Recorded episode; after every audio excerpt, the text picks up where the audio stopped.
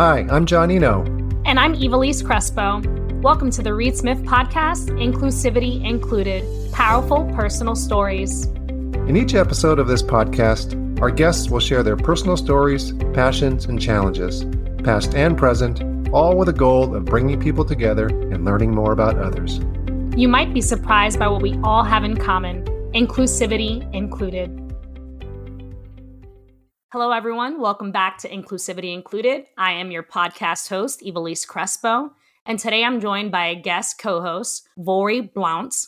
Vori is a trainee solicitor in Reed Smith's London office and also an active member of RS Vets, our employee resource group focusing on veterans, their families, and allies. Vori, thank you so much for joining the podcast today. Thank you for having me as your co host, Evelise. I'm really privileged to be here, particularly for something so important. I am honoured to introduce our guest today, who is a very close friend of mine since I was 18. So I won't want to say exactly how long that is. Um, we were in the Royal Naval Reserves together when we were at university.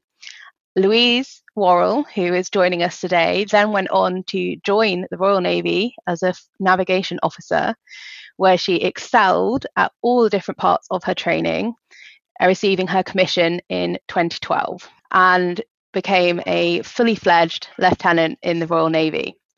And I'm now going to pass over to Louise, who is going to tell us a bit more about her story in the military. Hello, thank you so much for having me here today. I'm delighted to be able to join you both. I joined the Royal Navy in 2011 and, as Vori mentioned, commissioned in 2012. I'm not going to lie, it was a childhood dream of mine. When I was four years old, I went to sea and decided at that point that when I grew up, I was going to be a sailor. When I was seven, I was taken to Navy days, went on a big grey ship, and decided when I grow up, I'm not going to be any sailor, I'm going to be a Royal Navy sailor. And for myself personally, navigation was always the area that I was most interested in. Bit of a geek that way, I suppose. I joined as a warfare officer in the Royal Navy and I worked exceedingly hard to become a first job navigator. I passed my exams and I took on my navigation department on a mine hunter. Unfortunately, throughout my training, I'd been plagued by small little joint injuries, which I'd never really connected together. I'd recovered from them and just kept on going. I had issues with my knees, my hips, my wrists, and things were starting to get a bit worse. I was at sea quite a lot of the time, and my health just kept declining, and I didn't know why. Eventually, it got quite significantly bad to the point whereby the captain pulled me to one side and told me that I was being flown off the ship and I needed to get further medical intervention due to the reduction in my mobility, my inability to stand. For two more years, I stayed in the Royal Navy going through the rehabilitation centres, ultimately going to Defence Medical Rehabilitation Centre, Headley Court. At none of these times we were able to diagnose what the issue was, but I continued to lose mobility until I ended up on crutches. For some strange reason, the Royal Navy don't really like you going to sea on crutches. And for that reason, in 2017, I was medically discharged from the Royal Navy, aged 27. Quite clearly, that broke my heart. I didn't really know where to go from there. And it was two years after that that I was diagnosed with a rare connective tissue disorder. Unfortunately, it is genetic, and with the damage that I had incurred in service, I will likely never recover from my injuries. So I had to get used to life having become disabled once I was older. Now, Louise, thank you so much for sharing that story. I, I, can imagine that as someone who dreamed of something since they were four years old, how heartbreaking that must have been to have to give that up because of something completely out of your control. And I think anyone, irrespective of their training, um, their discipline, would find a hard time navigating with that. I know that you've mentioned to Vori, at least, how being in the military unexpectedly, right, helped you cope um, with this unexpected diagnosis. Could you talk a little bit about that? What about your training really helped you kind of navigate this new life? I think there are a lot of elements of life in the military that do help you to prepare for unexpected life events. I learned resilience throughout my time in the military. And I think that has been key to being able to just keep getting up every day, facing a world that I could never have imagined before, and getting on with things. Additionally, the ability to adapt to change. Traditionally, you would see the Royal Navy as based in well, tradition, and we have processes, we have very set ways of doing things. However, we also have to be able to adapt to change as it happens, as in any of the branches of the military. And I think, in a way, this ability to adapt to changing circumstances quickly and to make the best of those circumstances has certainly helped me through this. I also think the sense of humour you develop going through the military definitely helped me try to see the lighter side of a life where walking isn't exactly something I'm good at anymore. Everything I enjoyed had to change. I used to be a runner. I can hardly walk now. So, coming to terms with that, being able to use humour, I think that certainly helped make the dark days a bit easier as well. I mean, I have to say, Louise, like every time that we talk about this, I'm always just so astonished at your resilience and how you have adapted to your your new life and i know it was so difficult for you I was obviously, you know, spoke to you a lot at the time and and afterwards about kind of everything that you were going through. And still now I, I just have got so much respect for, you know, everything that you have done you know, it makes me think sometimes you talked you usually told me about, you know, your training at Dartmouth and, you know, you, things like lugging challenges that you experienced there, like lugging a log across Dartmoor and in the dark and, you know, all these very strange challenges that people on civilian street, you know, don't have to do. I mean, no one carries a telegraph pole around for fun. But how would you say like your experience of having to overcome challenges in your training has kind of helped you dealing with these challenges? You know, what is your biggest challenge that you have kind of overcome since you were medically discharged? The biggest challenge I found caught me off guard because I thought the biggest challenge would be physically getting around, getting used to not being able to do what I did before. But the biggest challenge that I came across was the loss of my identity. Having wanted to be a sailor since I was four, Having joined the Royal Navy in 2011, my entire adult life had been revolved around the Royal Navy and the sea, and suddenly, through no fault of my own, it was taken away. It wasn't my choice to leave, and I realised that so much of my identity was tied up with the fact that I saw myself as a sailor and a runner, and suddenly I was unable to do both. Everything had changed, and it was very, very hard to come to terms with what was my new life.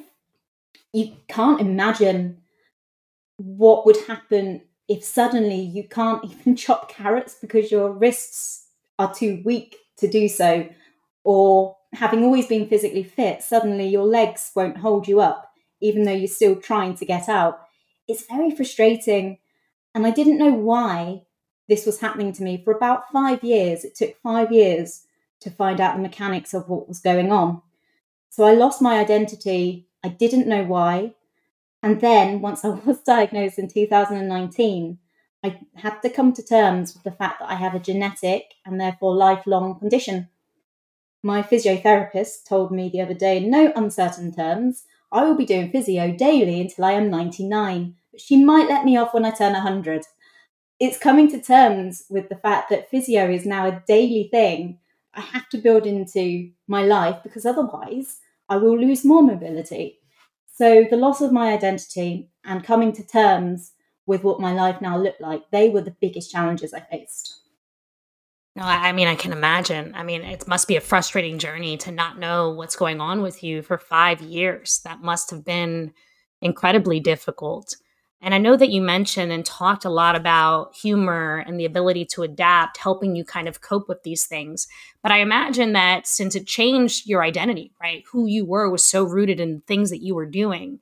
How did that shift right? What because you you seem to have such a bright outlook you know on on life and in the future. And i i'm curious you know as someone who has lost such big parts of their identity what what did you take on? You know what what how did you adapt to that? You know i know that you use humor to get through but how did you find things new things right that brought you just as much joy?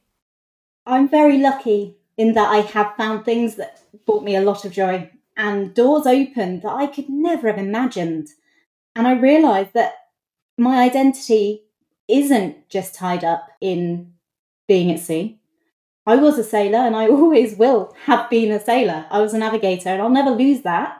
I was in the military and again, I can never lose that. So I've done it. And I realized that my identity is so much more. As I left, I'm, I was always a very active person and I didn't want mobility issues and other physical limitations to stop that. So I found the world of disability sports and I started horse riding. I always rode when I was able bodied. Didn't think that disability and horses would go together. However, it turns out they do. And I joined my local Riding for the Disabled group as both a rider, which I now do competitively, and as a trustee. So I've been working with my group for about five years. My last dressage competition was two weeks ago, where my horse was, in the words of the judge, rather naughty. But it gave me something new, something to focus on, something I can be good at again. I ride adaptively, I don't use my legs, and it's opened this whole new world. There are things that I never imagined I could do. I started a business. I've been able to join the board of a really large charity in Glasgow. And these things are so much more than I could have imagined when everything was happening and I was being medically discharged. So there is so many positives that it's very hard to dwell on everything that's been lost. That was a very dark time, but then I found that there's so much more out there that you can do, and that really pulled me through. I mean, I'd say that you're being quite modest about your starting of a business because you actually um, won a few awards for your business, and particularly with regards to your armed forces work. I mean, would you like to just tell us a little bit more about that? I think everyone will be really interested to hear about it. I I have actually. Um, I've just been quietly working away in the financial sector for the last five years. I have my own business because that enables me to work from home. So the days I can't even stand, I can still do something. And in 2019, I was actually um, nominated and shortlisted for the Inspiration of the Year award with the British Ex Forces in Business. And last week, I went to Stirling Castle and received my Employer Recognition Scheme Gold Award under the Armed Forces Covenant as a sole trader, just me and the dog. So I was really proud about that. And it's one of the big things that I've done within my business is try to promote the armed forces community and businesses working with the armed forces and understanding the benefit that the reservists, the cadets, the veterans have on business. And I've done that through the Armed Forces Covenant. So getting my gold award was pretty amazing as a sole trader. And I'm really proud to have done so. It was so amazing when I saw you post that on LinkedIn you know the the other day. Um, I'm sure other social networking sites are available. And I do hope that you awarded Chief Morale Officer Winston, who is an adorably fluffy German Shepherd for anybody uh, who likes dogs. I hope he got awarded with a nice treat. I brought my husband with me, and I shouldn't because he blinked in the photo of me receiving my award. I had to crop him out for social media. I should have bought the dog. you definitely should. Listen, I'm sure we have some listeners who might be able to crop some eyes in there for you. So that's fantastic. You know, I think, you know, it's so inspiring to hear this story. Um, and I know just in the US how difficult it is for folks in the military to find work after the military.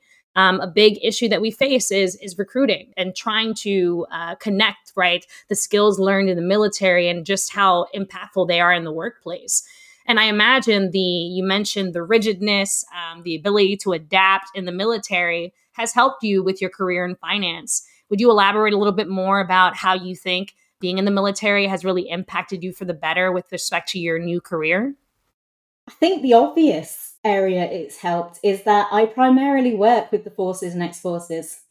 And therefore, being ex forces certainly helps in that respect. It means that I, I know the world, I know what to expect, I understand it in a way that others may not.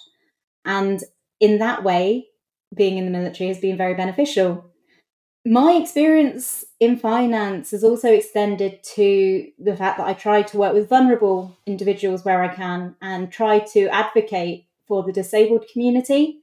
Having acquired disability later in life myself, it's something quite important to me. And by using that, using my own experiences, I know that I'm a better advisor for it.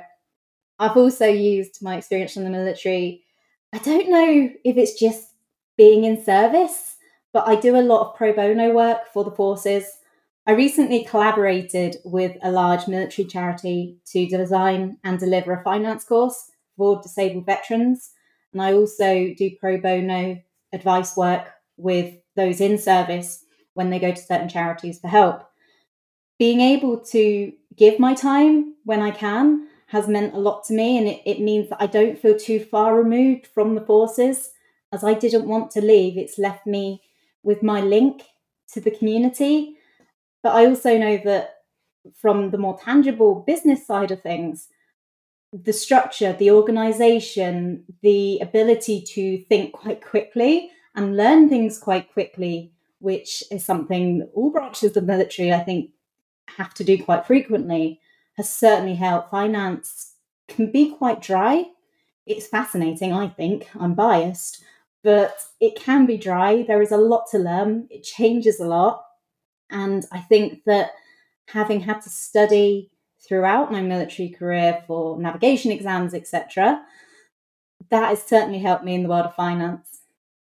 Yeah, I mean, I can definitely relate to you there, Louise, on the, you know, when you leave that kind of industry, wanting to keep those connections. You know, when I left sea myself, like working in shipping law is, you know, a way that I feel that I still stay connected and having that common ground with captains and crew when I, you know, have to interview them about something that, you know, is probably quite traumatic, you know, there's a reason that lawyers are involved. and um, having that common ground and that mutual respect, I think, really helps because you come from that same kind of academic or, you know, kind of vocational background. So, I mean, the military training is obviously, you know, very intense and a lot is kind of thrown at you, you know, kind of all at once. I mean, would you say that that kind of training environment kind of helped you with all your kind of financial studying and all the exams that you were doing for that, putting the time pressure onto yourself, which I know you like to do? I think it did help. I'm very good at putting pressure on myself.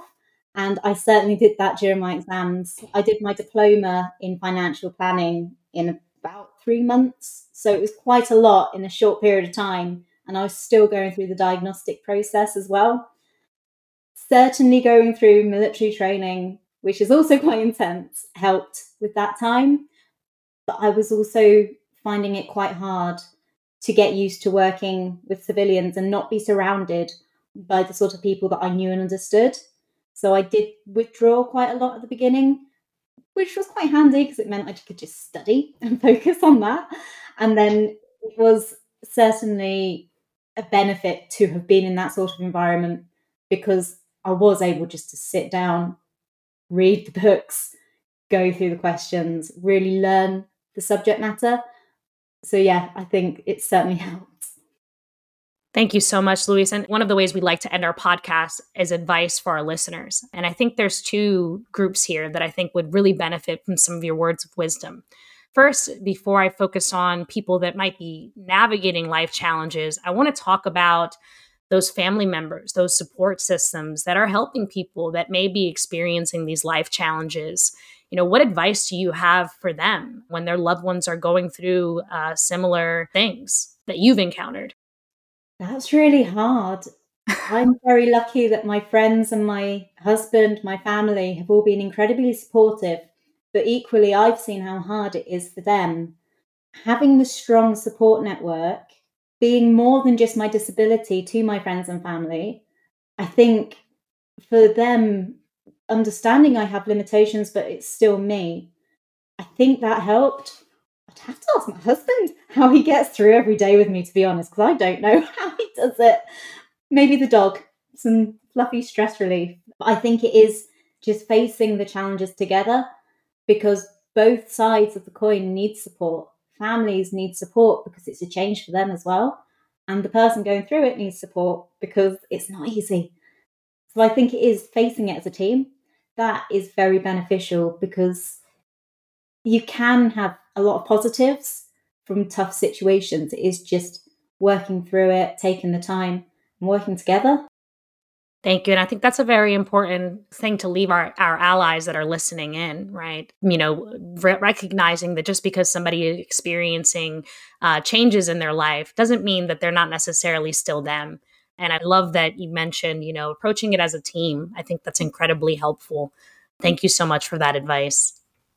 So, I mean, Louise, as as an ally of yours and a friend of yours in that sense, I hope that the support you got from our side was also as helpful as possible. To me, you are still just the same crazy Louise that you were when I knew you at university. Obviously, introduced you to Harry Potter, which I think helped. Yep. so, just as a final kind of question from me, for those people that are kind of having these challenges thrown at them whether it's you know something as extreme as kind of the challenge that you had to overcome or just general challenges that pop up in kind of everyday life what would be your top tips to our listeners for dealing with those challenges that life is throwing at you? I think the first thing is to be kind to yourself. It's not easy and you are allowed to be frustrated and upset that it's happening to you because it's not fair and you're allowed to feel that. You don't have to smile all the time. However, I also found it helped a lot to look for where the positives were. That kept me going just day in, day out. And this is about 10 years after everything started getting really bad in my health. I'm still on crutches. I'm doing my physio every day. Life has changed in ways I couldn't even imagine and I do get overwhelmed. I had to see a cardiologist recently, and there's another issue with my body, and it seems never ending. So when I get overwhelmed by everything that's happening, has happened, and probably will happen because something else will probably fall apart soon anyway, I just take a step back. I let myself take the time, address things one by one, just keep moving forward. It doesn't matter how small that step is, it's just keep moving forwards. Just keep going and just be kind to yourself. I think that's how I've got through it.